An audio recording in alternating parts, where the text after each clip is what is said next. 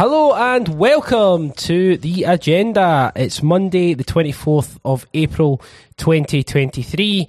It's uh, an overcast, uh, a little bit rainy, but I think the sun might break out. Um, it's a, a good base for a day uh, on Cambuslang, and I'm sure we'll get updates on how everyone else is uh, in their different parts of the country. But uh, that we would have got a week of build up again to another Glasgow derby We've got uh, Rangers in the Scottish Cup semi final. And what probably is the. Every one of these games is important. I'm not going to kid on it's not. I think we can all see that. We can all. We understand how important every game is, but this one's just very, very different in regards to if we get this one over the line special things will happen, but we'll talk about it. We'll talk through it. Uh, I'm joined, as always, by Alan Edgars here. Hello, Alan. How are you? I'm good, mate. I'm good. Um, feeling nice and fresh. Um, nice sunny, bright day ish. So um, yeah, all good here, and looking forward to a big week. Big, big week. Big, big week indeed. Uh, Kieran Devlin, hello, sir. How are you, my friend? I'm I'm good, but I feel this is maybe the first time that the East Coast and the West Coast had a big big divide because it is absolutely fucking miserable. oh, is it? Uh, got got got hailstones, got uh, pouring rain it's grey all about. So maybe that's on your way to you, in which case enjoy. But uh, no, it's it's not very nice here. Um, when you say hailstones, do you mean hailstones or hail hailstones? Oh, very good. Hail hailstones, of course. Save that for Wednesday. yes, exactly. That's the sort of patter you'll hear at the live show. Um, we'll we'll talk a little bit about the live show uh, coming up in a bit. Um, but uh, yeah, I mean, obviously, it's funny that I was at Celtic Park on Saturday um, I've been, I've been, I was ill last week, so um, Saturday was the first time I ventured out in about a week or so, and um, you know, sitting at my, in my, uh, it wasn't even my normal seat actually. It was my brother-in-law's seat because we we did a wee swap, so a different perspective on the game. Um, at half full time, I was miserable. I really was. I was thinking, oh my god. Um, but yesterday was a lot of fun, and we'll talk through it all, and it'll be it'll be a good laugh. Um, but how how are things, uh, Alan? How are you? Um, what, anything happening this week? Um, getting plans, as we mentioned, the the big live shows on Wednesday, so we're all getting prepared for that. Um, anything else been happening in your world, sir? No, I was uh, I was at the game on Saturday as well, and then went for a couple of drinks after. Um, I'm going on holiday in a couple of weeks, so largely lying low. Um, well, apart from this weekend, probably. Um, before I go on holiday. So um, nothing, nothing crazy dramatic um, over the weekend, but I had a wee uh, rice mile yesterday as well, and hopefully a nice busy week this week as well. So it's uh, all go. Great stuff. Kieran, yourself been up to much? Uh, and I've been fairly chill the last um, week or so. I had, I had some mild day drinking on the Saturday, um, but uh, I stopped so I could go back and watch the game.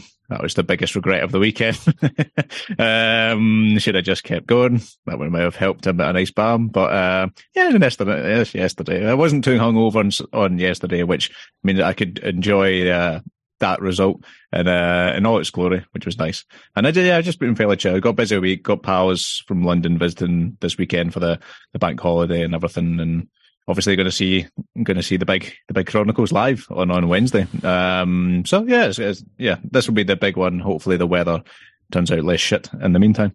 Absolutely, yeah. So the the, the Cynic Chronicles will be live on Wednesday um, in Blackfriars. We've still got some tickets available, but they've they've sold out really well. Um, and uh, thanks everyone who's bought a ticket. We can't wait for uh, to see everyone to hang out and stuff. And this is it's, it's a smaller, more intimate venue, and it's a smaller intimate show purposely done because we wanted to kind of have a nice wee kind of gathering before the, the big game on Wednesday and um, sorry, big game on Sunday.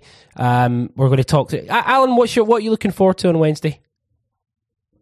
Mm, a pint, probably. a couple, um, a couple I'd say. Priority one. Um, no, I'm looking forward to it. Sometimes these weeks can be a wee bit slow. Um, so it'll be nice to look back on what was a very, very fun time, uh, the wee period of games we're going to look at. I started doing some research last night and found a couple of real nuggets of information, which will hopefully be a good bit of fun on Wednesday night. So I always like recording that. It's probably one of my highlights. So it should be good fun in front of a kind of a good pub crowd before a, a, huge game at the weekend. So it's it occupies a nice um, what would be an otherwise quiet night and a long week. So I'm looking forward to it. It should be really good fun. Looking forward to seeing folk. Yeah, absolutely. If you want tickets, um, there's the link on our um, Twitter account. There's also uh, there's an email that's uh, went out on Friday. If you've got um, if you can't, can't find any of that, um, email editor at thecynic.co and we'll send you the link. Or DM is on Twitter and we'll send you the link, or Instagram and we'll send you the link. But really, really looking forward to the show. A really good crowd, um, and uh, you get to listen. You could be sitting in between Kieran Devlin and Chris Bowd. Who knows just how the seating works? You could have just one of those great days. Um, so have a Kieran's like I'm not sitting beside Boud. I tell you that. Um, listen, I, uh, I really look forward to it. The minute they will just shout Simpsons jokes out loud and disrupt the entire thing. that's uh, yeah, and I, I, will- I will receive and reciprocate as well. Um, but yeah, so there's lots of stuff um, kind of happening this week. Uh, we've got obviously lots of content as well. Um, I just wanted to highlight that we, just for a bit of fun, that we were invited onto the overlap. Gary Neville's like podcast. They're doing a, um, they're doing like a podcast on the old firm. Like the headline is like the old firm. Let's discuss the old firm. And we got like uh, Ally McCoist and Chris Sutton debating what makes the old firm so special with the help of fans from both sides of Glasgow. And I was just looking at it thinking, Jesus. Um, so yeah, look forward to that. Um, Kieran? I got that as well sent to my new work email, which was quite fun. Uh, so I'm I'm really quite curious about like because I imagine most self-respecting Celtic and Rangers fans will duly ignore that. Yeah. But I'm really curious about what are the uh, what are the characters that are going to appear on it now. Uh, that'll be what sort of uh, eccentric bodies will be the ones that join on. Yeah. This is awkward. Sorry? This is awkward. Have, have you checked your junk mail? Uh, no, Alan was there. Alan was there front and centre. Him, him and Ally McCoist. Uh, I've always wanted to meet Gary Neville and Ally McCoist together, so it's a just it's an opportunity that couldn't be turned down. Absolutely. Uh, yeah. Um, so we've got, as I say, lots of stuff coming up this week. I'm really excited for this week, um, as we all are, and uh, look forward to it. Uh, we've got an opening question from our good friend Gregory, Gregory Clark. Um, it's a bit long, but it's it's a it's a good question. So I'll uh, just like, give me a, a second or two to read it out. Um, so Gregory's question, which is the opening question for today. I've been thinking a lot about the future of Celtic within Scottish football lately, and how sustainable the status quo is in terms of league competitiveness for us to make a genuine, prolonged impact in Europe every season, despite Ange and his vision. Fantastic to see the Hats lose so pitifully yesterday. It brings me such joy. However, to what extent do you think we'll see Rangers return to the days of not being a serious season long title rival anymore? 2006 2020 circa. And what's your thoughts on how it impacts us? There's a school of thought out there that whatever we've been successful in Europe, so have they in the same season, and that has specific sex- success only occurs concurrently. I'll admit my eyebrows were raised when their miraculous Europa League final achievement and the sale of Bassey and Aribo still didn't get them out of the red. Their future looks bleak while we're speeding off in the opposite direction. Um, it's an interesting question. It's the whole idea of, you know, a, a strong competitive Rangers will actually boost us a little bit further and a little bit um, further ahead because we have to. Um, we've talked plenty of times about our fears with, you know, the Celtic board and their idea of what success looks like domestically and how that can affect Europe. We've not won a knockout competition in 20 years. Um, we all take great, great joy in how pathetically humiliating some of the results can be. And, you know, again, we can talk briefly about the, the Aberdeen game because it was hilarious and it's leading up to the semi final.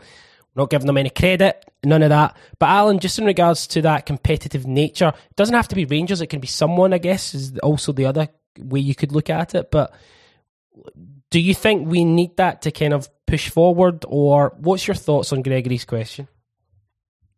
I think it's good to take stock, especially when you're in a dominant position, um, which we appear to be at the moment. Um, I, think though our rival our rivalry with Rangers is just one element of what we are as a club. Um, I think it is something we've focused probably too heavily on, and a lot of our revenue marketing has been largely derived from that rivalry and this very unique nature of that rivalry. If I'm probably being entirely honest though, I think that's something that you would like to see just simply be one element and not be something that defines the club. Um, because if it does, then I think the question would be valid, and the success then of Rangers would then have an impact on us. But if you're looking forward and you're trying to think what Celtic can do to make sure that we are, um, you know, progressing in Europe, the way to do that is to continue to build and be strong. Whether you win the league by a point or whether you win the league by 30 points, you next season will go into the Champions League um, group stages, which is a huge um, financial benefit, and also it's the top table of European football. Um, so I think that in itself is what you want to work on. And as I say, whether it's by a huge margin or whether it's by a very fine margin, you, have got access to that. Obviously, over time, the coefficient becomes important. I think at the moment, not to be, not to kind of dodge the question, but whilst European football reconstruction is very featuring very heavily and it's a kind of unknown at the moment. I think it's difficult to say. I think in three or four years, the likelihood is we'll have a better picture of how domestic success will feed into where your place in Europe is. Because at the moment, that's a good thing. That's a positive. In three years' time, that could be a lot worse or it could be a lot better. So, um, I don't think trying to be largely there or thereabouts in terms of standard and stature with Rangers is something that we should desire or kind of see as a positive. Um, they're an independent club. They can do whatever they like to whatever level they like. And I think we're the exact same. And I think there's more than enough that we can do, um, off our own back. And there's so much improvement to be done at Celtic. I think there's a lot. Look, we're loving it at the moment. We're good domestically. We're dominant domestically there's so much to be explored in terms of um, in terms of European success, and I mean success as in relative to us and what we've achieved, as you see over the last twenty years. So um, I think there's more than enough out there, and I think the way to do that isn't to be looking over your shoulder at the other teams domestically. I think it's to actually look at other teams in Europe and say, look what they achieve, look how they do it. Um, and the standard of our league domestically will always have an impact, but it shouldn't be something that we say, well, we can only go so far because you know, we're 12, 15, 20 points ahead of the nearest team twos in the league. Other leagues seem to manage that absolutely fine, so I don't think we should be any different. Uh, Kieran, your kind of thoughts on it? Uh, firstly, I just like to say I love it when we get these types of questions that are really informed, really insightful, really eloquent, and they still have that little dig at Rangers. I feel that's really the um, the cynic sweet spot where yeah. these very very articulate, intelligent uh, listeners put in a really interesting question. But we all love we all love the lowest common, common denominator dig. I feel that's the cynic personified. Love it, love it. um, I think yeah, I, I, probably no surprise that I'm in complete agreement with with with Alan, and I think it's something as the weeks and months go by. I think it's and the way that Rangers, the fact that we are almost, you know, we're, we're winning the league. We might even have a treble to top it off. And the fact that Rangers probably are going to have to either downsize quite significantly or pull off a blinder of a transfer window. Uh, and even then, that might not be enough given, given where they are. And the way, you know, we've got the you know, Saturday's its own thing. It could be a one off game. We've not played brilliantly in recent weeks, apart from the, you know, first half an hour against Kilmarnock. But in general, I think most people will look at that squad, the starting 11 and say, we're, we're getting there. This, this is close to. This is a good team. That could be a great team. Um, and I think it's, this summer is going to be massive for illustrating what the club's strategy is, what the club's perspective and where we are. Because if Rangers, as as you know, as Alan and the reader was, was saying, like if they are going to fall back again to where they were when they first got promoted, is is it going to be the case of we we downsize accordingly as we have done as we did do after you know they went out in existence in, in 2012, um, or is there going to be the sea change we hope is finally being made?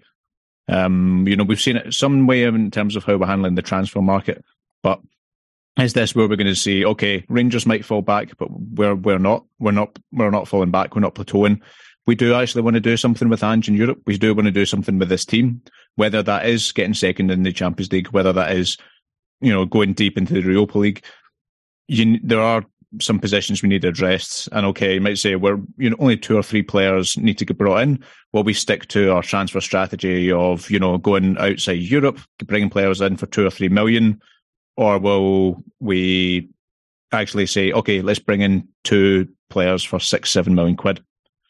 like that we think properly. You know, we mentioned it last week. I think Saturday really, you know, I'm going to be a hypocrite and say, actually, I do want that shiny number eight, given the midfield's performance at the weekend. Um, but you know, that keeper, that th- those players who can elevate us. You know, I don't think necessarily you need to spend six, seven, eight million quid to get those if you have really good recruitment. But it would be, you know, it helps. um, it helps when you have that budget available for you. I think it'll be really instructive about where you know the the board and the club strat the direction they want to go in, or whether they think are we just going to consolidate our strength now, bring in a couple of players that like we have in the past, maybe, and just say we're going to have a guy who's you know if we bring in a 21 year old keeper who we think is decent and can maybe provide competition for Hart this season and next, or are we going to bring in someone to basically tell Hart, we'd like you to be number two, to be like a real sort of experience, a real charismatic figure in the dressing room, but this guy is, is where we want to be. Yeah, I, I think it'll be really instructive, and I think it'll be either incredibly depressing or incredibly exciting. I, I, I, this might be hyperbolic, but it doesn't feel like there's going to be a middle ground because so much hinges. We've talked about next next season. You know, there's a three team cycles occur every three years this should be us going into our peak and season. The team know his style, a few more signings, but this should be, you know, not only the best football we'll play under Ange next season, but potentially one of the great teams this century, if not, you know, if it isn't already. This should be a really exciting time, and you know, I think it'll be really telling how the club responds to that challenge. Uh, Alan, do you want to come in? Yeah, I think it maybe even goes back a little bit to what I think we discussed it last week, and I think the summer, but I think I think the club will bring in new players.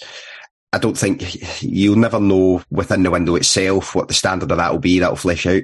I think what will be quite interesting is whenever a European journey next season ends, whether that's at the end of a six game Champions League run or whether that's, you know, further, you know, into February or March, I think that will be the point where the club will want to look and take stock.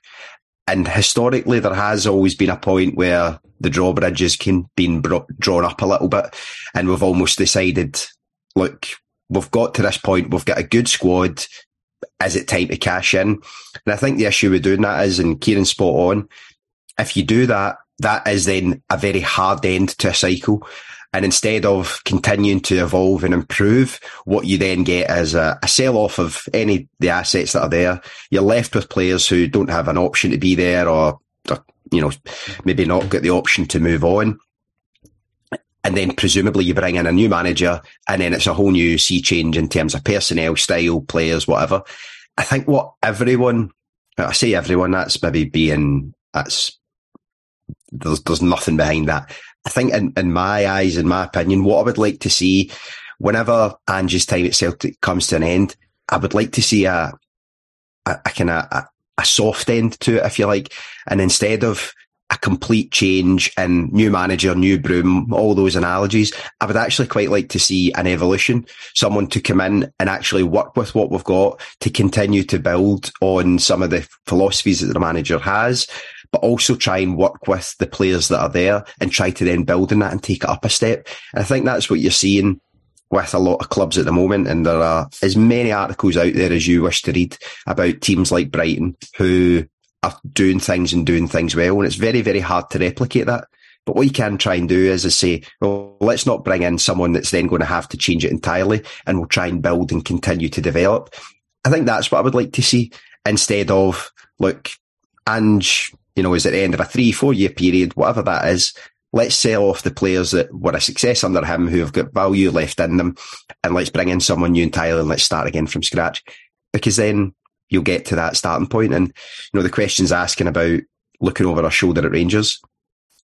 We, we're competing with a team that went out of business, you know, 10 years ago. So is there any more stark an example is, is that, that actually we were left, you know, unawares or we didn't take advantage of it. I think that's what I would like to see and actually build on it. And whatever, you know, however strongly Rangers recruit in the summer or not, I don't want it to have any zero impact whatsoever on what we do going forward.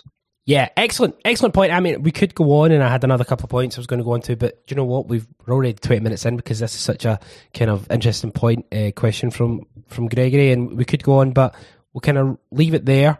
Um, but just one point I'll make is that you know Moravchik sixty seven on Twitter at Moravchik sixty seven, an incredible account that kind of gives you all the kind of European standings and who's going to qualify, and always really really good, always really well thought out what they're saying is that essentially it looks more than likely that if we perform decently next season in European competition, that the winners of Scottish the Scottish Premiership will actually again get access straight into the new format for the Champions League.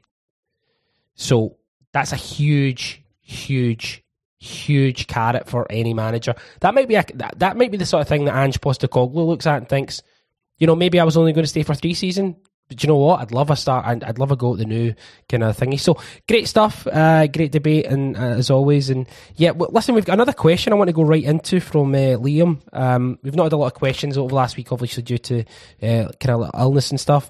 But qu- question from Liam: Is the conversation around Alistair Johnston getting a bit too binary slash simplistic? Lots of people now saying he's an upgrade on Juranovic. Then you got uh, the others of a more analytical persuasion disagreeing with that. I just think they both have different attributes, and it's a more nuanced conversation than one being better than the other. I th- the thing that excites me about AJ is I think his attitude and natural athleticism are top level, and some of the weaker sides, such as his ball progression, can be worked on. Basically, I think the guy has a high ceiling and already has a great baseline to improve from. Be good to see what you guys think, if possible. Kieran, uh, you you seem like the type of person who would hate Alistair Johnston. Let's start with you. I think I think I think I think it's a it's a good point, and I think you know there are there are obviously qualities he has over Juranovic, and I think Juranovic has qualities over um, over Johnston. I think I think it comes back to the playing out from the back debate and I do think I do. I think his biggest issue is playing out from the back. I think he's quite similar to CCV and Starfelt, in which he likes he likes time on the ball, um, and he likes a, a, clearer angle to to progress in the ball. I think is is a good point. You know, I think I've, I've been more won round by him in recent weeks, not at the weekend, because I don't think he or Taylor. I thought the fullbacks were especially poor. I don't think anyone particularly good.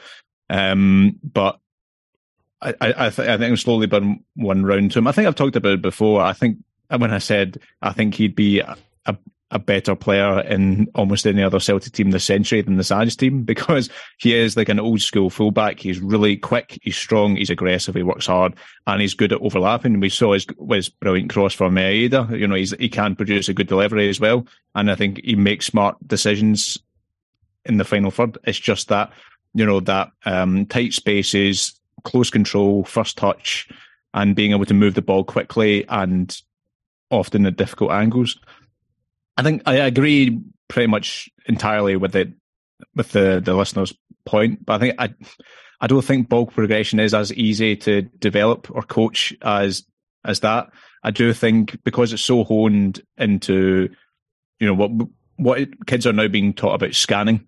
Um, you know, the importance of that. It's not just about your first touch or scoring goals or passing. Now, it's something that's really when I when I chatted to youth coaches when I was at the Athletic, that's something they're hammering home is being able, knowing if being knowing the person you want to pass to with your first touch. You might not be, you know, eight year olds might not technically be able to do it yet, but it's just building that knowledge, that that instinct for constantly knowing where you, you were going to move the ball.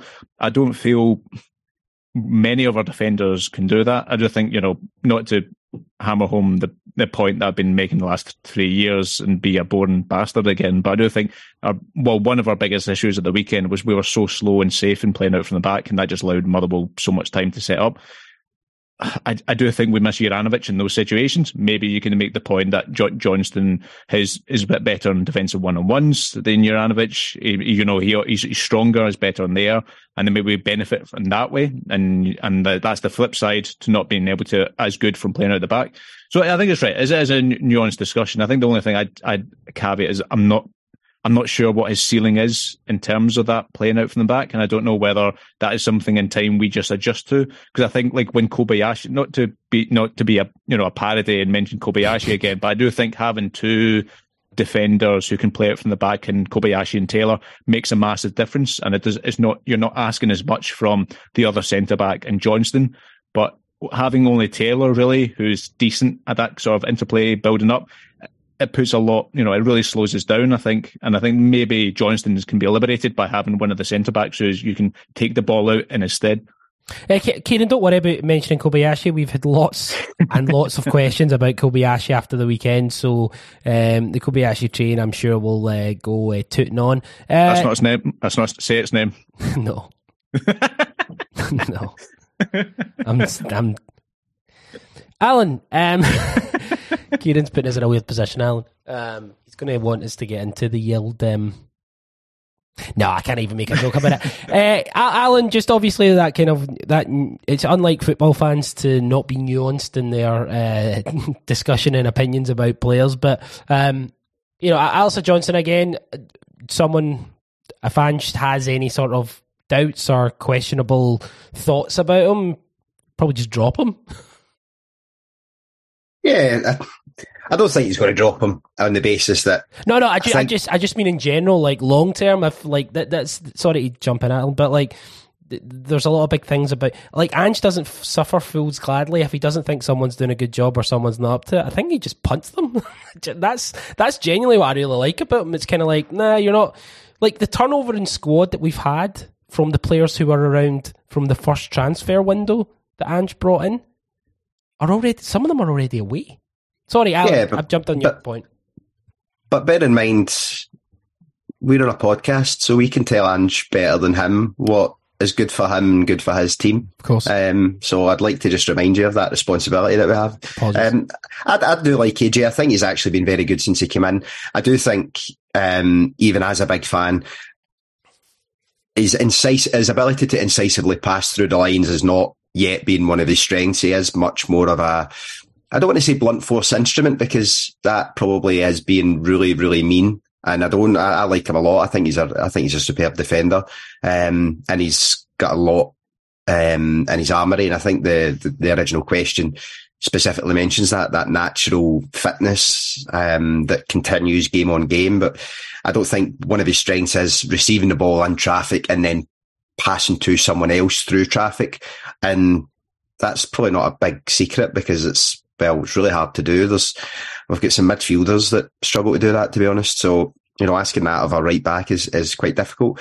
But I think he has been really impressive. And I think probably we maybe the one thing we could do is allow him the benefit of a little bit of time as well, because, you know, he, he joined straight from the World Cup. He has been a, I think a rip roaring success. If I'm probably being entirely honest, I think he's been he's been superb, and especially in big games, he's shown that the defensive side of the game is something he relishes.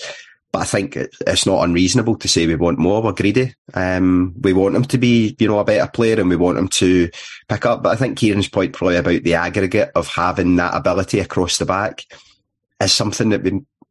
I think it is just when you talk about the evolution of the team, you probably do need a little bit more back there in terms of being able to play out. And I think the weekend probably was a good example of it.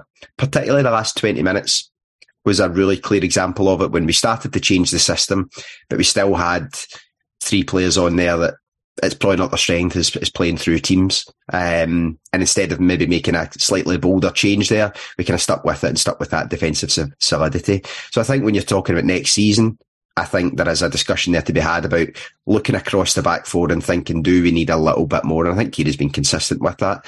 I don't think Johnston's one of the ones though that will find himself in the summer um, an area that's necessarily targeted. We talked about fullbacks last week. There is a need to build on that, and I don't think anyone is in a protected position.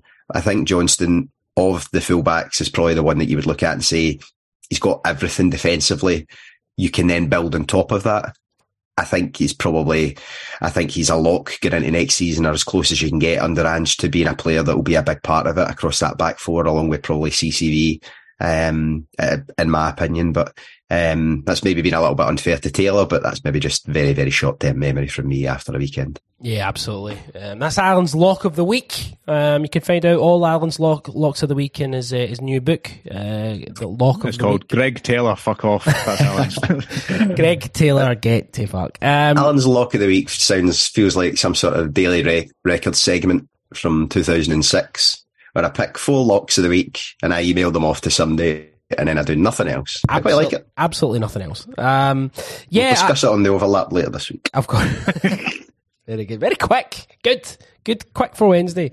Um, well, well, obviously we're going to talk about the Motherwell game, and uh, we'll talk about that in a moment. We've got some news that we'll kind of, you know, Postecoglou's a surprise inclusion in the shortlist of candidates to become Chelsea's head coach, albeit is not the front runner. Uh, obviously, you've seen all the names that have been connected to was originally in the frame, who's not in the frame now. Uh, again, we don't have to go. I just want. I think it's just good to highlight the fact that you know he's consistently being linked with stuff. Just it's going to happen um, for the rest of the time he's here. Um, Do you remember the old football manager, Chris? And I'm talking way, way back. Maybe, I don't know how far back actually, maybe only eight or nine years. I well, you have to give it uh, some context. Do you remember the old thing that happened ages ago? When was it, Allan? Oh, fucking ages ago. So, remember? But it's, it's probably any football manager. You presumably could still do it now if you, if you still play it.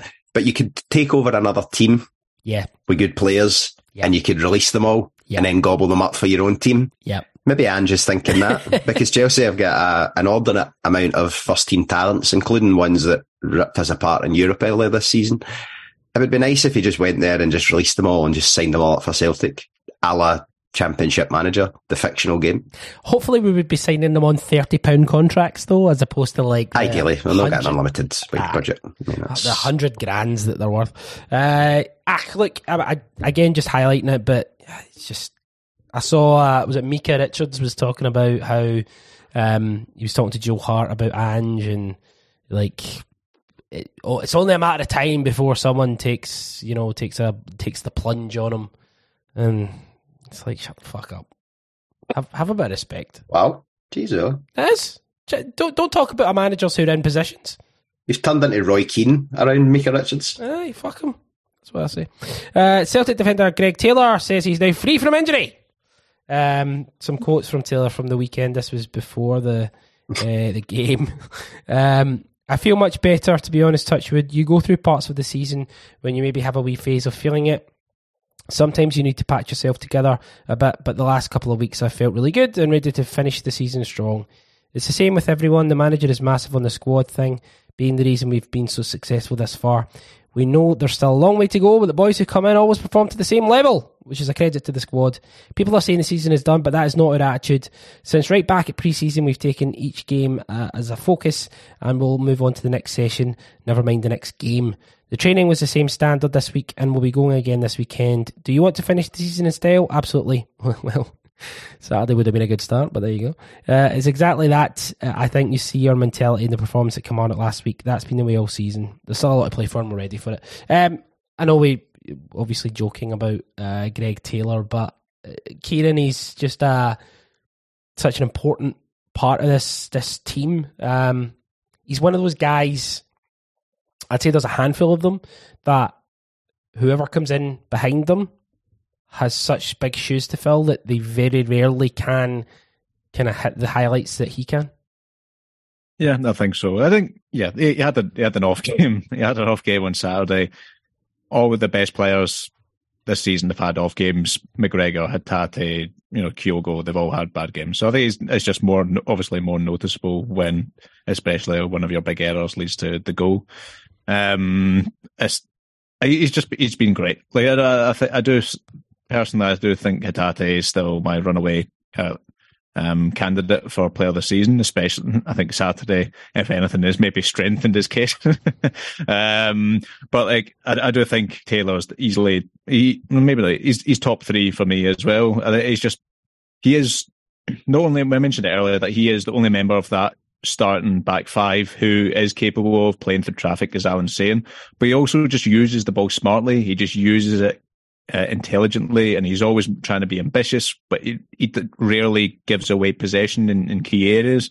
And he just works hard. He's, def- I think, he, his defensive work goes quite under the radar as well because he's not making you know big sliding tackles or you know these giant aerial challenges. He just reads the game well, so he intercepts it, or you know he's quite good at shuffling defenders away, or not. You know, met that uh, usually he's a lot better defensive one v ones than he was at Saturday. But um, you know, I think he's just he's just a, a decent player. Maybe you know, as Allan he's he's not like a star player in that in that venue. He's not a Kieran Tierney who you look at and say he's one of the best players in your team, but he's just a very very solid, dependable player who contributes a lot, especially in build up play, but also I think underratedly in the final third. He's not produced loads of assists from crosses, but just in his build, you know, his link up play around the edge of the box and out the wide is really, really important for, especially those sort of um, balls, those um, reverse balls for people like Matt O'Reilly to latch onto and then they get the assist. um, yeah, I think he's just a really good player for us, and it's a shame happening at the Saturday. But he's going to be so invaluable in the title run. And you know, it was only a couple of weeks ago we were maybe a bit worried we'd have to keep up with uh, Bernabei for the uh, the rest of the season. So, given the other injuries to important players we have in the moment, and whether or not you know Jota or Hatate, one or both of them might not make it at the weekend, you know, the fact that we do have key players in, across the pitch in other areas is welcome. Yeah, you know, we can talk about you know his performance uh, in the Motherwell game, um, but Allan, it was just a bit of a, you know, like when he performs badly, when he performs poorly, it's such a kind of standout because he he has played to such a consistent level. Yeah, he's he's had an exceptional season, and yeah, just had a really just had a really poor game, both with the ball and without the ball at the weekend. The goal was it's pretty cheap and it never looks good when you get kind of turned inside out like that as a defender. He just kind of lost his bearings. Van Veen is a good player. But, you know, he just maybe second guessing himself a little bit. As Kieran said, McGregor made a mistake the week before. Taylor had a really poor game there. You you have to have faith in these guys that actually they can brush these things off because they've put themselves into such a dominant position and they know that they can just go back and do the basics again. So I'm happy to dust it off. I was only having a wee bit of fun. Um, hopefully he'll be a huge player aye, for us. a wee bit of fun. he'll, he'll, be a huge player for us at the weekend. But um, I think the only thing, I think it just uh, over the last maybe couple of games, and it's just a little reminder of the, you know, that we are fallible and that when we see ourselves playing against the top teams in Europe, it's important to think that it's not enough for us to be as good as we are domestically. We need to be so much better than that. So I think it's just a, another reminder of enjoy this season, enjoy hopefully what is going to be a strong finish to the season, but looking ahead to the summer and thinking what can be done and where improvements can be made. And I think, to be honest, there's probably very few positions that I would look at and say that I wouldn't you know, take some either better competition or a, an improvement in the, the starting eleven. So I'm hoping that that's what we're in for. But so a, lot, a lot to play for with the rest of this season starting on uh, starting on Sunday. Um, yes, obviously that was the last game before the the split on, and again, as I say, we'll, we'll kind of talk about that in a moment or two. Um, that was the last game before the split. The split fixtures are supposed to be released today. Uh, there's no time. Like I, have been looking, kind of scurrying, um, kind of going through everything all day today, trying to find a time, but there's no time release, so I'm guessing they'll just drop at some point. Um, it's kind of clear that you know they're very keen to not have Celtic win the title against Rangers because God forbid. Um, and I think you know uh, they probably want to avoid. Do you think they'll give us a really difficult fixture uh, in the first weekend just to try and have us not win the title, Allan? Um, no, I don't think so. If I'm honest, I think uh, the the ship has sailed there very much. Um, it'll just be interesting to see when I'm keen because I'm going to be away for two match days. So, and the time difference is obviously fairly significant in in Vancouver. So, I'm just the midweek fixture at Rangers would not be the worst thing for me. So I can go and watch it at an acceptable time with other Celtic fans and not be watching it at four in the morning like a pariah. Um, so I'm keen to see when they're out, but hopefully later today and tonight. But I can think the fixtures are the fixtures now. And it's all good to me as well, because if we win the league and we go to Ibrox as champions, then I mean, happy days. There is no, there's no, there's no bad outcome here. I would like the Derby game to be midweek as well. I think that would be good. Um, Kieran, any preferences? No, I think yeah, I, I, I just quite the idea of going there pressure free, and you know, it'd be quite nice yeah, I don't, no, not really. I think I, I, personally, I'm not big on the midweek games because that's more that's more time to shit yourself um, before kickoff. So even I say it was, it was all pressure free. Obviously, that doesn't affect my nerves or anxiety in any way. So. No. No, like a 12, 12 o'clock kickoff on a Saturday and we win and it sets you up for over the weekend. That's what I'd like. That'd be my ideal. Hmm. Yeah, um, so the fixtures should drop today, and um, we Be can just midweek bum slap. That'll be quite nice. A wee scalpy bum on the Wednesday night. That'll do me nicely. In the UK jacuzzi. what's wrong with you people, man? We're giddy today. Let us fucking enjoy ourselves. Aye, okay. Yeah, do you know what? Okay.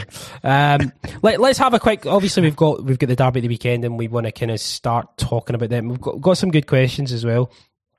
But before we do that, uh, you know, the Motherwell game at the weekend. Um, a, question from Dave. Dave uh, messaged in this morning. Uh, Dave Gallagher. Uh, morning, guys. Just a quick one from me. Is there is it any slight concern we seem to have a knock on effect of the lackluster second half game, second half against Kilmarnock, and that seemed to roll into Motherwell? Or was it just that we can't win every game and you get these games sometimes? Um, I was, as I say, I was at the game. I had a, usually I sit really, really high up in the, the Lisbon's lion stand, but I was sitting in the corner at the Jock Stein, really low. Uh, good view. It was my brother in law's uh, ticket. Um, and we just, just swapped for, for one game. And it was an interesting perspective because I'm really, really high up, and you get to see the whole pitch as like a tactics board in a, in a, in a funny sort of way. You get to see how kind of things move and all that. Whereas this was really kind of low down, so we were s- slanted towards Celtics in the first half, the right hand side, and then the second half, the left hand side, and um, it was interesting. It was it was it was good. At you know, I, I, I, a lot of us are have had season tickets for years, and you know, you don't you always have the same perspective. If you get the opportunity, it is good to kind of go and sit in a new seat and just see things from a different perspective. Um, Allan, I'm going to ask you straight away. I'm going to come out, and it's just a simple question. Um, why do you think we were so lackluster against Motherwell on Saturday? Um, I think if you if you need to boil it down to one thing, I think it's I think it would be player performance. I don't think we have any doubt in the system. It's worked well for us all season. It worked well for us, to be honest, at the weekend because we created enough chances to win the game. I think we've crowed all season about the depth of the team and how, you know, guys, how are they not getting minutes and, know, when they come in, just think a lot of players have got to do better and include a lot of guys that come off the bench. Um, there was more than enough there for us to win that game. Um, we didn't take chances. We created them, which you give credit for. Just got to have a little bit more poise. I think the manager was fairly clear about that in his post-match interview as well. Just said just a little bit of guile, quality. I, I don't remember the exact phrase he used, but that's what it felt like to me. Game passed a few players by. I thought some players were encouraging. I thought there was more good stuff again from Matt O'Reilly. Um, so yeah, I think Dave's question is valid. I, I, I am concerned, not so much about the Killie game. That's a, that's a bizarre game because the game was dead at half time. But at the weekend, there is a little bit of, um, I will use the, the famed word, a little bit of malaise in the performance. Um, but I don't want to be hypocritical. I think I sat here last week and said that I think once the split comes and if you're in this dominant position, what you tend to get is you tend to get one absolute hammering of a side. That didn't come at the weekend. And you do tend to get a, a performance where you're just really far off it. Hopefully that's that performance and hopefully the, the big bonanza win has still to come. So I don't think it's about panic or anything like that. I would be keen to see some players back and fit and available because we've got a huge game at the weekend. Do I wish that was maybe another wee week out? Absolutely. But it's not. So it's up to the guys to step up and do better. Um, and I don't think they did at the weekend. So that's, I think it's on them a little bit. And I think everybody could lift their levels a lot. Um, but there was more than enough chances to win the game. So, you know, there's no, don't think there's any systemic issue beyond players just not at their best. It's funny because sometimes you know you get in this situation where Celtic are winning all the time and performing really well, and just this lackluster. People don't know how to, people don't know how to respond to it. People don't know how to like you look, go on social media and people are losing their mind, um, and then you get people on the other side. Like there's you know, everyone is entitled to react how they want to react. I'm not making any judgments on it, on anyone. I just think it's quite funny how the different levels of, of reaction happen. You know, you get the, these people who are like doomsayers, like, oh my god, everything's screwed, and then you get the people on the other side saying, "Nah, it's fine, don't worry, it's just it's just one game." And you know, I think I probably fall somewhere in the middle. Kieran, how how are you feeling after the game? End of the world or just a bump in the road? Uh, I was really annoyed by it it was a really annoying game to watch, and I think it's natural. You're a bit pissed off. You're hoping it's a sunny day. It's a, a uh, you know three o'clock kickoff on a Saturday. Everybody wants to watch a five 0 and have a few drinks, and it throws a throws a spanner on the works. I think it's also this team are so consistently good and and with such a high level of performance as well as result that um, I think maybe just we become desensitized to how good we are. That like dropping points is like this cataclysmic event. I do think social media has, you know, there is a part in that as well. You know, I don't think any of us are particularly personally on social media much more like Twitter or anything anymore. And, and for me speaking personally, that that was a factor in, in that as well. But uh, yeah, I think it's people are always after a disappointing result, people say stuff they probably don't really mean. I remember after we lost the, the you know the Scottish Cup semi um, last season, there were people saying and should you should be on a sugary peg and stuff like that. It's just like people always just there's always that overreaction to things, and I don't think that's not that's a football fan thing. That's a, a Celtic thing or anything. That's just how our brains are wired, really. Um, I, yeah, I do think I, I think the only thing that I would take away from it is what I mentioned earlier but we do struggle to play out from the, the back when it's that back five, and that's I think that's been the case since since the after the World Cup. Um, but I think that's the first time we dropped points, so it's maybe underlined it a bit. But there have been, you know, I'd say even most games since the World Cup, the quality has really come from the middle and final thirds of the pitch. But playing out, we've not really looked great and but we've still been winning every game in spite of that, which is you know fair enough. You know, and we're saying you know we're not happy with how we're playing out, but we're winning games. So I think it's just as fair to say this is an issue, and as Allan's saying, we can get away with it and still win the vast majority of the games as we have domestically. But it is going to cause us real problems if this is our quality playing out from the back against European teams, as it did in the Champions, as it did, you know, this season. We saw it. But I actually think losing Juranovic were even worse at it um, than we were then. So I think that's the the one sort of issue I'd have, and maybe you can point to whether you bring Kobayashi, another player, another fullback in, or just another centre back in in the summer, and then we address it. But I think it's yeah, I think it'd be very worried if this is our back five going into the Champions League next season. Uh, Allan, do you, do you wanted to come in? Yeah, just maybe aside from uh, just to maybe build on that a little bit, um, I think player performance, I think left a lot to be desired. Not not the best at the weekend, but that's fine. You can move on with that. I think maybe the substitutions were just a little bit. I think it, what it probably highlighted was maybe not the belief in some of the players. I think moving Kyogo out wide. Anytime we put Kyogo in any wild, other position, he, he, does not look the, the, the player that he is. He was he made a couple of things happen because he's a he's a immensely talented player, but he's not natural outside the box. And I think there's maybe just a little couple of questions over, you know, personally, I would probably like to, if you want to bring a winger on, bring the winger you've got on the bench on. Um, I don't think it was a massive vote of faith in probably Rocco Vata that they tried to shift it around before bringing him on. He is a young player, I understand that, but I think maybe that that was just a little bit um, kind of odd. Um, so I, I, think maybe there was just that little reminder of the strength and depth that it's only a couple of injuries, and we have been quite fortunate relatively recently with injuries. But a couple of injuries, and it does change the nature of how you believe in the squad. And um, this is in a period where we're only playing one game a week um, as well. So it's just a maybe just a little bit of a reminder for that. I think it's easy when things are going good to believe that actually this squad doesn't need much more in the summer and we talk ourselves into that position of strength. I think maybe some of the things that we've seen and talked about last week about positions we would like to see, I think it may have been on the weekly. I think the weekend was a, a good indicator and highlighter of that, that it's not a squad that needs surgery in the summer. But if you want to continue improving and driving on, particularly with a focus in Europe, you need to build and you need to improve and, and try and turn over some of what's there. Uh, yeah, I mean, I think it's interesting that Haksabanovic, you know, played again on the right hand side.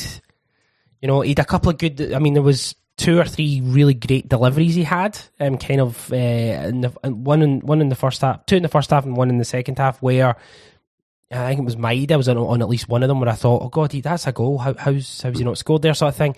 Um, so I can understand there's a certain level of frustration at him maybe not doing more than you know what people are. Um, he's, he's not doing what people are expecting. I guess right. That's fine.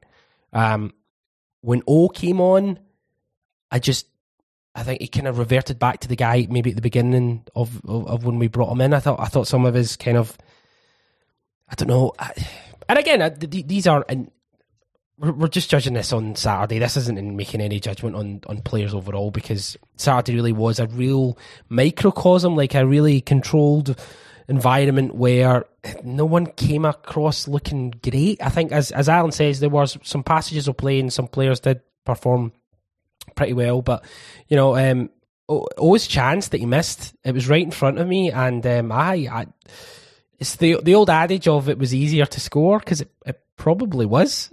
um, but uh, Kieran, is this just a, again we, we talk about this? Is the fact that this game and this performance came before the semi to almost get out your system and maybe give you a wee wake up call? Maybe actually from a, a long term benefit may actually benefit us more.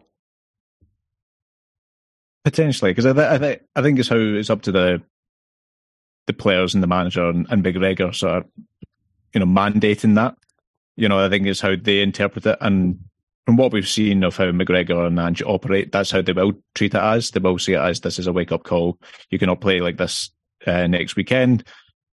And, you know, you can see you're missing Hatate, you're missing Jota, you're missing two very, very key players, two of your most technically gifted and creative players. And I think I, I, I forgot to mention earlier, but I do think you know, in the same way, playing out from the back badly hasn't really impacted the results. Hatate absence hasn't really impacted results until at the weekend because I just thought we the only chances we were creating were crosses from out wide. We weren't really creating from the middle, which is a speciality I talked about before. None of our number eights can really create chances through the middle apart from him, and that was a big thing missing. But yeah, I think it's it's, it's always it's always going to be the case, like, especially because Haksabanovic and oh they have shown exciting glimpses, especially as subs, that you're really and maybe because you're hoping for big things. I think oh, I think there's like expectation versus reality with him as well. Like I think maybe we were thinking the GG replacement was going to be a ready-made guy who could elevate us in the Champions League, but he's not that. He's a project signing, and I think you know he has looked I think he his all-round game looks good. He has loads of really good qualities. He scored that great header against Hibs in a big moment, but he's still young. He only had like a, a year of top flight football before we signed him because he came to, you know, he was quite a late developer, relatively speaking. He didn't really start playing regularly until he was 20. He is going to take more time than normal to get to grips. That might take a year or two. I think we he's not going to be the ready made. He's not the finished article who's going to you know start every Champions League game for us. I think that's maybe what we were thinking with him, and I think it's just it's just those things where we just have to accept that that's the way it's going to be. You know, I saw some people saying like, "Oh, he's, he's not going to make it" and stuff like that. It's just, it's, you know, it's, it's, it falls into what we're speaking earlier about overreaction to to many. Like, it's not even a crisis, just to drop results and it, it is natural, but I just think, yeah, I, it was frustrating. It was a frustrating performance, but I, I think especially because he had that miss. But you know, there were eight or nine frustrating performances for me across the pitch. Um, and I think it's just that that that miss, and obviously Taylor's error on the go are the two big moments that define it. But I would say there were other guys who were more uh, frustrating for in, in my case. But as you say, I think we, you're doing these to get these out of the system. I remember remember the uh, the points we dropped at Hibs last season at Easter Road. They're now nil, and we were we'd been going through quite a rocky patch, but squeezing results, and it just wasn't at the level we'd been seeing when we came back after the winter break with those amazing um, results when Hatate and O'Reilly had just entered the team. But that Easter Road nil nil really galvanised us, and I'm you know hopeful that'll be the same. And that's you know in a way, it's, in the grand scheme of things, it's not that big a deal because we won the title. But if we do really want to go in to the Rangers game, we need that level of individual player performance to improve, especially if you know Jota and Hatate aren't there, and especially if we're going to keep this back five playing out the way they do. Uh, in regard to the uh, point system, point system, uh, we end up gaining a point. Um, it was a, point gained. Uh, so uh, actually looking back on it, what a result. Um, you know, a point ahead. Um, but obviously Rangers uh, lost to Aberdeen, which was absolutely delightful. Um, Allan, did you happen to see any of the, the Rangers Aberdeen game? Obviously we're playing Rangers at the weekend, so it is relevant that we kind of see what kind of form they're in. Uh, did you get to see any of the Aberdeen game? Yeah, I did. I watched a fair bit of it. Um, I did start turning off um, about half an hour in, um, because it was turgid, to be honest. Yeah. Um, and the Brighton Man United game was on. So I was kind of switching between the two. Um, yeah, I mean, I Rangers, I, th- I, think just what we said after the last game, we know what to expect from them. They're going to play direct, they're going to play long. I don't really think it matters who is back for them. I don't see them changing too much. They'll try and play direct long. The one thing I noticed from yesterday, they will play really long and they'll try and play, I think, between when they're going long with it, they'll go wide, but they're going to try and work, I would imagine, between Joe Hart and the two centre halves to try and cause a little bit of confusion because the distance that they put on the long passes is almost trying to tempt the goalkeeper into coming out yeah. And then maybe just that little bit. And we've seen a couple of times this year, particularly with Carl Starfelt and Joe Hart, just a little bit of miscommunication. So if there's one thing I picked up from it yesterday, it was that to try and make sure that's tidied up, um, and that both are very much in the same page there. But look, we've played them, you know, twice, um, twice this year. I don't think there's anything entirely different that we need to work on for it. I think it's all about us. And I, I, don't mean that just in a bravado way. I do. I think we need to play better. And if we do, I think there'll be opportunities for us. They'll try and frustrate us when we have the ball. I think this looks to me like a Rangers team that are going to try and just be difficult without the ball. That they're a team that are quite comfortable out of possession. So I think we might see more of what we have seen um, from them, but we just need to be better. But it was delicious, and Liam Scales is um, obviously now got the season. Incredible. It was a nice wee moment. And I did enjoy it. There was a nice wee trifecta there of Jonny Hayes, Liam Scales and Barry Robson, who've all got their history against Rangers now, which is quite nice. So, um, it felt like a good omen for the week, to be honest, because I feel that we're going to be talking about Barry Robson a lot this week. yeah, I can, I can guarantee we will be. Uh, I have to say, um, that Jonny Hayes is still so fit. I mean, he's only 35. Like, he's not, you know, the 40s. Allan? I have a theory on Jonny Hayes. I think he would like to retire, but Aberdeen won't allow him to, and he's now stuck in this situation where he's a professional footballer against as well. So I will be starting a free Jonny Hayes campaign at the end of the season. Although he just says signed a new contract, which admittedly will make the campaign very difficult, but we'll do our bloody best to get him out of that deal. Um, I mean, you won't, you'll never think of it again. But good, good idea. Ah, out my head immediately. Yeah, absolutely. Uh, Kieran, did you get to see the game or just the the result? No, the first the first I, I knew of it was um, Callum posted them on the Cynic chats. Greg Taylor in the mud. I was like, "What oh, fuck's sake? What's he done now?" Is he posted like like, UTB or something on the, on Instagram or something? But uh, um, no, is that they? Uh, yeah, I, I, didn't nicely uh, watch any of it, but I've watched the highlights twice this morning, so that tells you you didn't need to know.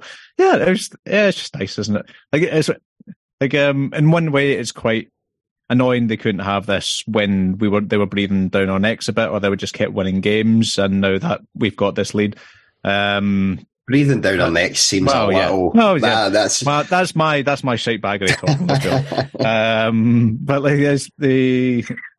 Yeah, but at the same time, uh, the the flip side that it's also just really funny because you, you know that you know it's they are just going to fall miles away behind us while we we trot away with the title. So yeah, and as, and looking at the highlights, they, they and looking at the XG and everything, they didn't really create a, a massive amount. You know, there was the they cleared off the line, and Tavernier's one right at the keeper, which which was treated as this incredible save. But um, yeah, I think it's it's quite it's just good. It's good. I know more of this next season. It'd be quite funny if this we do win next weekend, and you know the Beale momentum sort of collapses, and he just get. I know we're obviously biased. We've got the green tinted specs on and everything, but you can like if if that was my manager just moaning every bloody game, I'd be so annoyed. Like the, the whole like Sakala pool thing is an absolute nonsense. Like it's absolutely ridiculous. It's not, it's not, foul. It's not foul at all. No. Um, I j- just want to highlight. Sorry, before we, we move on and look ahead to the game of the weekend. Um, Daz uh, texted. Um, sorry, WhatsApp. Um, straight after the game on Saturday uh, with his Motherwell. Uh, with teams sitting, sitting so deep, do we need to find a way of getting the ball forward faster instead of side to side, particularly at the back? And is Kobe uh, Kobayashi the answer to this problem? Time and again, we are stifled up by uh, top, stifled up top by teams, but continue to muck about between Hart, Starfelt, and CCV. With a lot of questions like that, Kieran uh, Devlin will be doing a one man show, uh, and we'll, we'll, we'll, probably produce that um, where he'll just be talking about Kobayashi. Me and Kobayashi are life, um, and he'll be talking about that. So don't, don't worry about it, Allan. I, I, think there was an interesting thing that someone um, had shared on Twitter last week from the coaches' conference at Celtic Park. I'm not sure if they were supposed to share it or not, but it was quite interesting. Um, and it was just talking about what Celtic want to do when teams are high up and they're maybe they've turned over possession.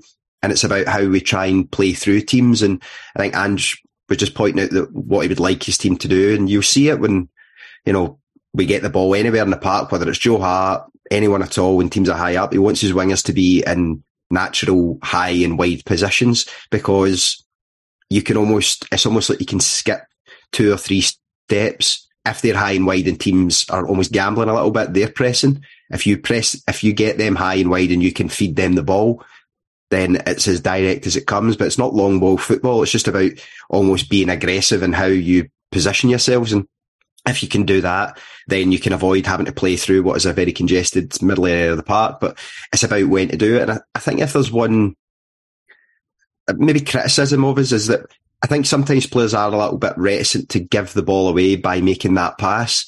They don't want to be the one that gets the big groan going around Celtic Park because they tried a pass and it was too long or it was too short or it gets intercepted. And I think, you know, teams are pressing us or they're in possession, they turn it over. If you can spring Daizen Maeda, Haksabanovic, Jota, Liel Abada, all these guys I think are capable of running behind either getting a shot off themselves or dropping into someone. So I think we could almost be a little bit more aggressive with that. But it was quite an interesting clip. I'm, I'm, assuming it's still floating about somewhere on, on Twitter, but it was just an interesting, you know, alternative to what we try and do. It's very difficult, but if you can do that, again, it comes back to having someone that's got the confidence and the quality to make that range pass. And I think just a name we haven't mentioned yet, Iwata is another player who I think looks like he buys into that and wants to do that. But you need you need everyone to be almost be a threat with that. And I think we are maybe a little bit light on that, um, you know, particularly across the back. So it was just an interesting aside I seen from the, the coaches conference um, last week at Celtic Park. Uh, we, our good friend Brian McManus was there. We're going to have a kind of chat about him, uh, chat with him about that and what he learned from it and stuff. So uh, look out for that coming up soon.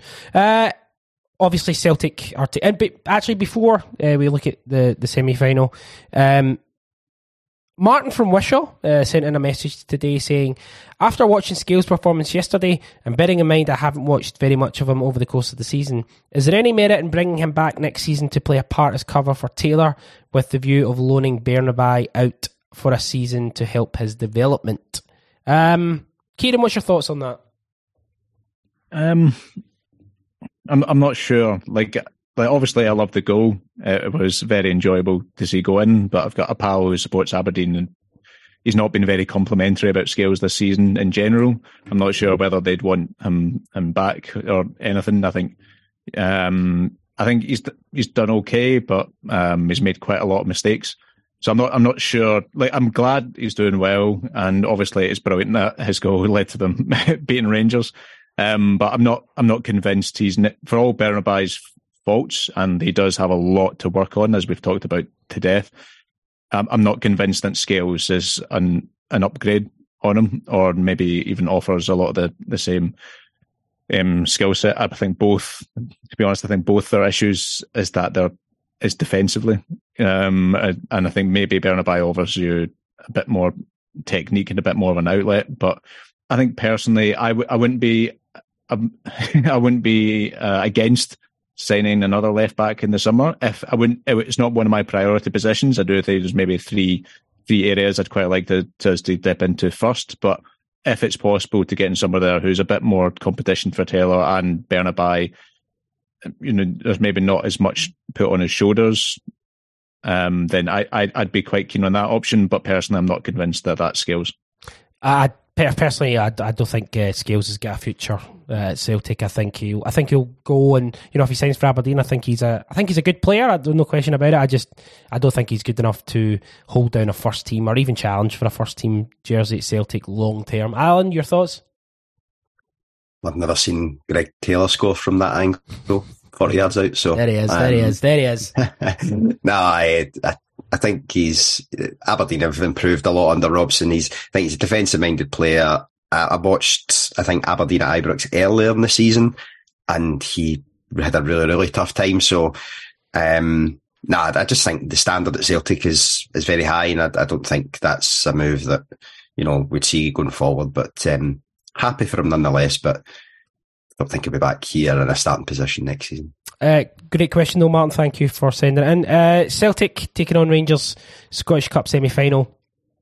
Um, how are we feeling? This game is huge. This game is the this is the gateway to the Scottish Cup final. This is the potential gateway to a treble. Um, Kieran, what's your what what what's your point of view at this point? Yeah, it would be it would it'd be incredible, and I'd quite desperate for Ange to get at least one treble while he's here as well, just to you know, just to really hammer home on that point.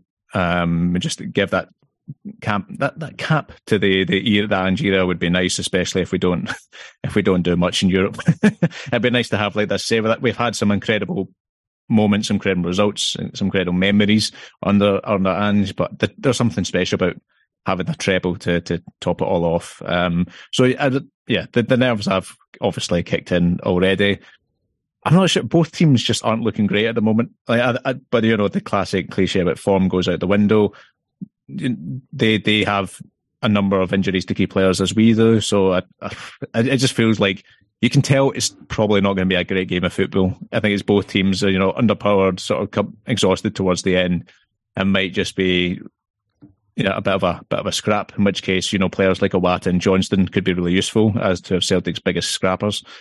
Um, so yeah, I think I, I think we've just got better players, even even without Jota and Hatate, who are obviously two of our favourites. But I do think just fundamentally we've got better technical players.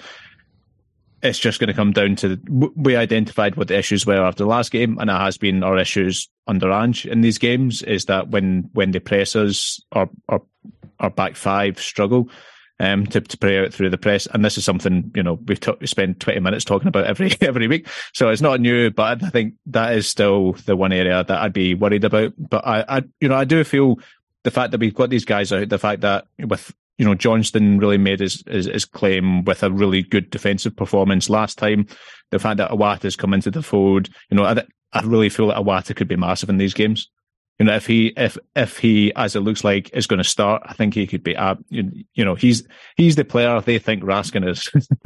um, in my view, I think, yeah, I think, I think I really, really like him. And I think, I think he, he offers a lot on the ball, as we discussed last week. But these types of games, when there's going to be a proper scrap in the middle of the pitch, that's what I really see him coming into his element, or hope so anyway. So I guess that if I was going to have a light prediction, I feel like this could be where Iwata shines. Uh, Allan, how are you feeling? Are you cocksure or a little bit of nerves? Um, I'm, I'm quite excited by it, if I'm honest. And I think a lot of that excitement comes from the fact that you've largely got a double tucked away in your top pocket um, which is nice. Um, I would, it, it, almost takes away a slight element of jeopardy. I would not like to be getting into this um, with all the pressure of your season lying on it. Um, and I think, you know, I think if Celtic can get past that initial Rangers setup, I think if you can get through that and you can have our players playing onto their midfield and defence, then I think you could have, well, Rangers on toast. Um, um, yeah. yeah. I, I, I do. I, feel as if if you can get past that, I think not it falls down because look, the, you, people talk about what the gap is, and I, I really have no idea. That's hypothetical. But I think we've got, as Kieran says, I think we've got better creative players. I don't think Rangers have an answer to Kyogo's movement, but that only works and it only is functional if we have the ball in and around the box. And if we don't, then as Kieran says, it could be a very sticky game. It could be quite difficult. Um, I think their number one goal is disruption and not allow us to play, which is fundamentally different to I think the way we see the game. I think we want to be attacking, open, and play with that honesty we've talked about all season. And if you can get past that initial press, I, I have confidence in. I have confidence in whoever the manager picks this weekend, even if it's the same team as this week. I wouldn't be surprised if you actually see players have really good performances. You know, you talked about Haksabanovic. The one thing the manager insists on is that the players keep doing what he asks them to do. If it comes off in the day or not is one of those things that you maybe can't impact. But if they keep doing the right things, then the, the results will come. And I think that's what you go into this weekend thinking. It's a really good position for us. Like Hampden's horrible if you don't win, and especially if you don't win to Rangers, and it would be a huge disappointment. But we go into it in a really, really commanding position. I was talking about it on the way to the game on Saturday, actually. And the one thing I was saying was, I would like us to get a treble as well. A, because I'm greedy. Um, B, because I want to go to Hampden and celebrate winning a, a domestic clean sweep. But I would also like to go into next season as well, having achieved that, and then almost being able to say, right, the standard has moved up so much now that actually we measure ourselves in a different way. Um, we don't measure it in domestic trebles. Um, maybe some people are, are already at that point, but with nothing left to play for at this point in the season, that's all you can focus on. So, um, I would like it because I think next season it would really pivot towards, and I was even saying you know, do you look at the League Cup next season and say, we are going to specifically target that competition as one that we develop either young players or rotational players to improve in, and we don't start the same 11 in that as we would in a league game at the weekend. That's something we've not traditionally done, but, you know, potentially you could look at that and people might scoff at the idea of that. I wouldn't, I would say that the Celtic team is good enough to win the League Cup while still using young players and rotational players depending on the draw. So, you know, things like that come into it, but that's maybe a discussion for the summer. Um, but yeah, I'm looking forward to it. I'm nervous. I'm excited. Um, it'll be a long morning before it, but I think we can do it. Um, so don't have don't have a big breakfast because you know what you're having for lunch on Sunday. uh, I'm very much looking forward to uh, slight nerves. Um, but this Celtic team, uh, I think, play better under the higher the kind of pressure and the higher the circumstances. So I'm looking forward to another day at Hampden. Uh, got a couple of questions about it. We're, obviously, we'll cover this game. Allan and myself will be on the lunch club on Friday and we'll look at it. And then on Saturday, uh, we've got a preview um, and then the reaction on, on Sunday as well. In fact, you know what? I'll talk through the agenda. Uh, you're listening to the agenda uh, as always, uh, or drops on a Monday. Um, Tuesday, we've got the review with Christian and Graham. They'll be looking back at the Motherwell game um, uh, for your uh, delight. Uh, Wednesday, we've got the Celtic Women's Football Show. That will be covering uh, Celtic FC Women's qualification for the Scottish Cup final after defeating Glasgow City 1 0 yesterday, in which was in what was one of the dullest games of football I've ever attended. But there we go. Um, Thursday, we'll have the Cynic Weekly, of course, as always. Friday, I said, uh, we'll have the lunch club with myself and Allan. And on Saturday, we've got uh, a preview of the Scottish Cup game uh, against Rangers, of course. And then sun- Sunday, we'll have the reaction uh, straight afterwards, recorded from uh, Chris Boud's house. Uh, so should be good fun. Um, got a couple of questions. Uh, you know, this this with the players we've got out, you know, we don't know who's going to be kind of race against time to get fit. You know obviously we've got Hatate and, and, and, Jota, and there's even talk of Abada being available. Whether they're available or not, I don't know. Um, question from uh, Ross Bain. Uh, he WhatsApped in. Uh, Morning Agenda Gang. If we were to have one available from Hatate or Jota for the weekend, which would you choose? Midfield seems to have more options, but the creativity and flair of Hatate has been a big miss. Jota appears to be the only left winger we have capable of producing anything on the right, with Haksabanovic failing to impress with, impress with his two starts. All the best. Kieran, uh, Kieran, who's um, kind of MSN messenger uh, handle would be Hatate Stan, probably, if there if there was one still available at this point. Kieran, who, who would you have, Hatate or Jota? Yeah, Hatate.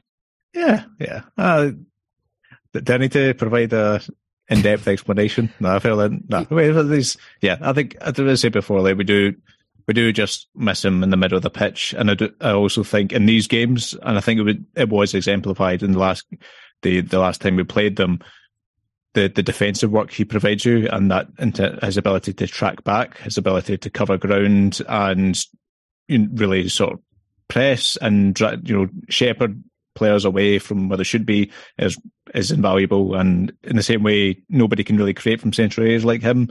Nobody is as quick or you know provides that type of defensive security as he does. You know, McGregor and O'Reilly put in a defensive shift, but I don't think they're quite as effective as Hatate is as well.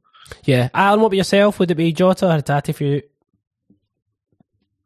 I think factoring in the injury to Hatate and it is a hamstring injury, I think you're probably there's probably a little bit more likelihood of seeing Jota. Um, I don't know. Do we do we know what Jota's issue is? I know we do play it particularly coy over trend, um, injuries under under Ange. I, have not heard anything kind of confirmed or official. Um, it, might be in the running for Saturday, Sunday, but again, you know what Ange's like with uh, holding cards. I, I, feel like there's there's a, a, very very slim likelihood of seeing Rio Hatate, to be honest. So, kind of in my own head, ruled him out. Um, whereas Jota, I'm optimistic of. I think when you see it the weekend as well, we we were very reticent to make a change that involved bringing on a natural winger. So I think it would be helpful to have Jota back. He's got a really good record in these games now, um, as well.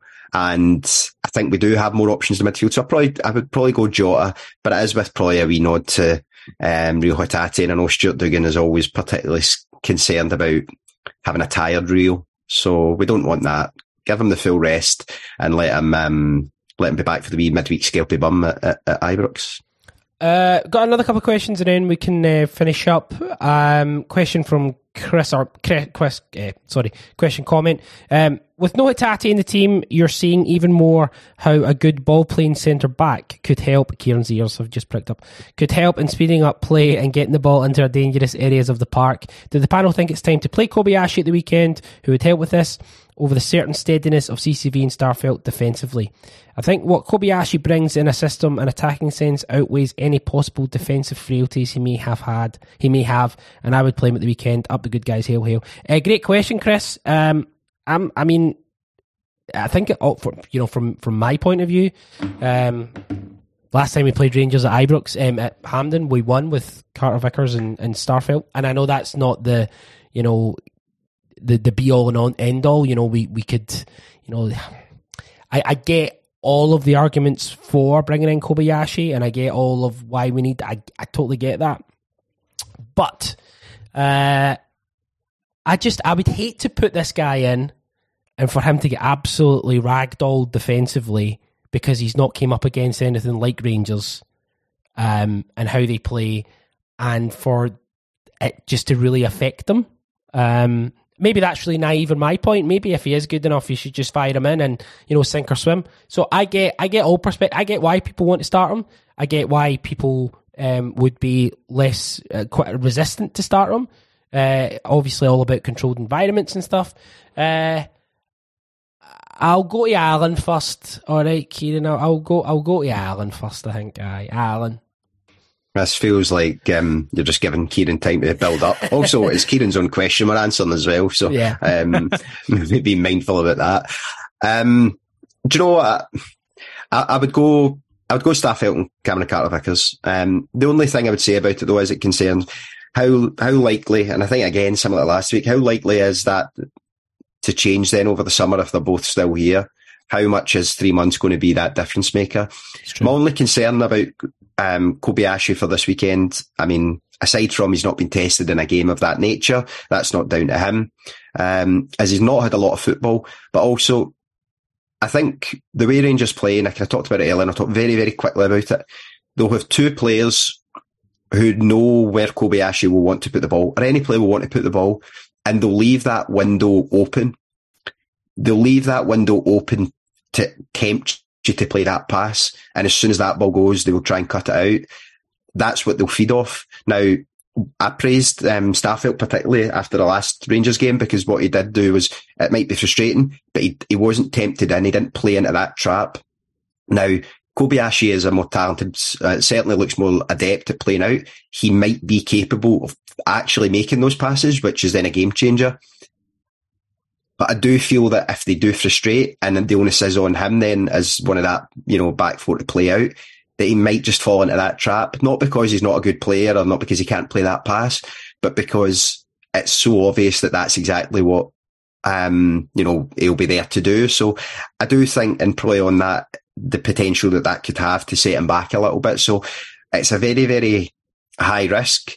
And there, there is a reward element to it as well that we should point out. But that would be my concern. Um, I do think I would just stick with the tried and tested for this game. Um, because it has worked and just that hopefully have that trust in both CCV and Starfelt not to play into their hands by essentially creating something that they haven't earned, um, in my opinion. So uh, don't give them anything for nothing. And I think that's probably one of the big avenues is to try and tempt players into playing through tight windows, breaking up and then counter on you. So, um, Ange hasn't made a big decision to play him in a big game yet.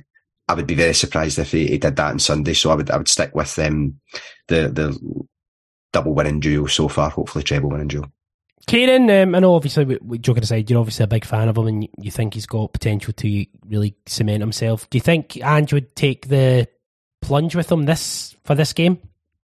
It's the word of the word of the day, isn't it? Plunge. we're really we're, jumping in on you it. And, you and me, you and Micah Richards are more in common than you think. Fuck um, um, no, no, I think he's going to go tried and tested. Yeah. Um, I think what, what I would say beyond like the obvious stuff is he has to play one of these games at some point. He has to play a high pressure game at some point if he is ever going to both prove to himself prove to the fans, prove to the manager that he is the player we hope he is. We have to drop him in at the deep end at some stage. Um, you know, I guess maybe Ibrox, if we've already won the league, Ibrox might be a less, slightly less pressured occasion to do that.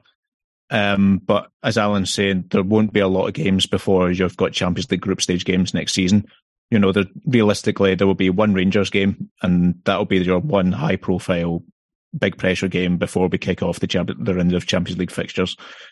So he has, if he is going to be a, a first team regular next season, I think you know then things might change. He might be one of the stars of pre-season, and he's an automatic pick from the off. But it would, I, I think, for his own sake, for the it would be really good for him to just be given that chance at some point. Now, that's for his own sake. That's not necessarily for the, the sake of the team or for us hoping Ange gets a treble. That's an entirely different conversation, obviously. So I do think, in the grand scheme of things, it probably it probably will just be the team we saw Saturday, maybe with um, a rogue Jota thrown in for good measure. Uh, final question uh, before we wrap up is from Kieran McGuigan. Uh, unfortunately, I will miss Wednesday's live show since I'll be in Manchester for work, but I wanted to ask do you think there's room for a Barry Robson or Paul Hartley type player in today's Celtic team? That 3 2 Robson penalty game was my first derby, and I've had such, had such a soft spot for Robson since. And he absolutely hates them as we could see at full time yesterday. Um, I love Paul Hartley and Barry Robson. I think they both technically very good. Um, obviously, Paul Hartley was a little bit uh, towards the end of his career when he when he well they both kind of were, but I think Hartley, if we'd signed him under Martin O'Neill, um, would have made a, a, a huge huge uh, impact as uh, that box to box kind of midfielder. Anyway, we're getting way off target. That's me just bab- babbling. Um, do you think those type of players we'll ever see those type of players at Celtic again? Uh, we'll start with self, Allan. Yeah, I, I think you do. I, I think you see a. It's, it's a long time since I've watched Barry Fer- uh, Barry Ferguson for fuck's sake. There's a slip that I'm not getting away from. Jesus Christ, Barry Barry Robson. Um, I'll uh, I'll see you in a couple of weeks, go. Um, it's a long time since I've watched him week in, week out, and obviously I've watched the both games against Rangers. Barry Robson was very technically gifted. Know, that left foot was a set piece delivery. Again, we're going to talk about this on Wednesday. Set piece delivery was unbelievable. Um, so, and he was very strong. Obviously, he was very physical. He never shirked any elements of the game. When I look at Tomoki Iwata, that is a player who does not shirk any physical elements of the game, who is technically adept on both sides, more dynamic, probably covers a lot more ground.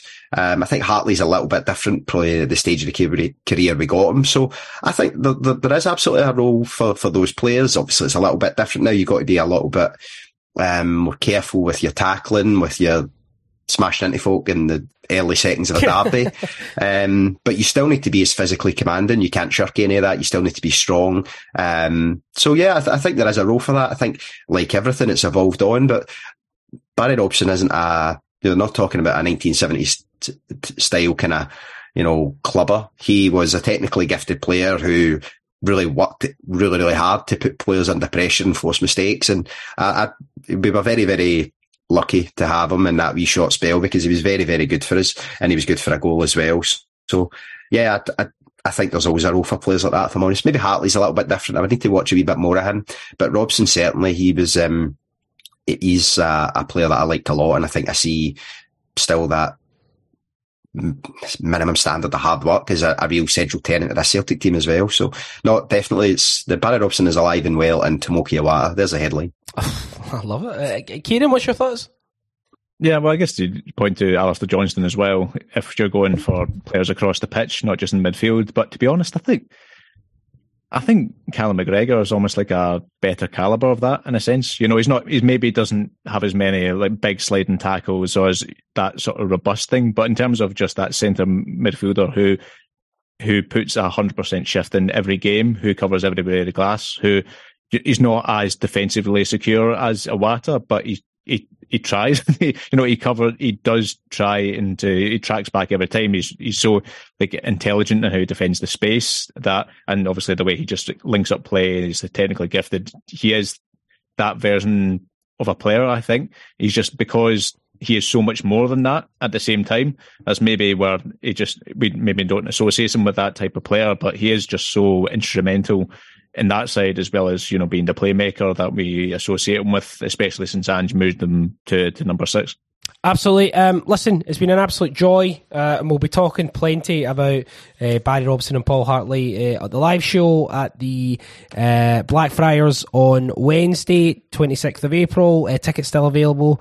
Um, Ed's at the Cynic if you want to get a link. Uh, it's also on Eventbrite, so just do a search there. But get come along and uh, we should have a class time. Um, but there's plenty coming up on the Cynic as well. Uh, the agenda, the review, Celtic Women's Football Show, the Cynic Weekly, the Lunch Club, the preview, and the reaction, all to whet your appetite for what is a, a huge week uh, in this uh, season's campaign.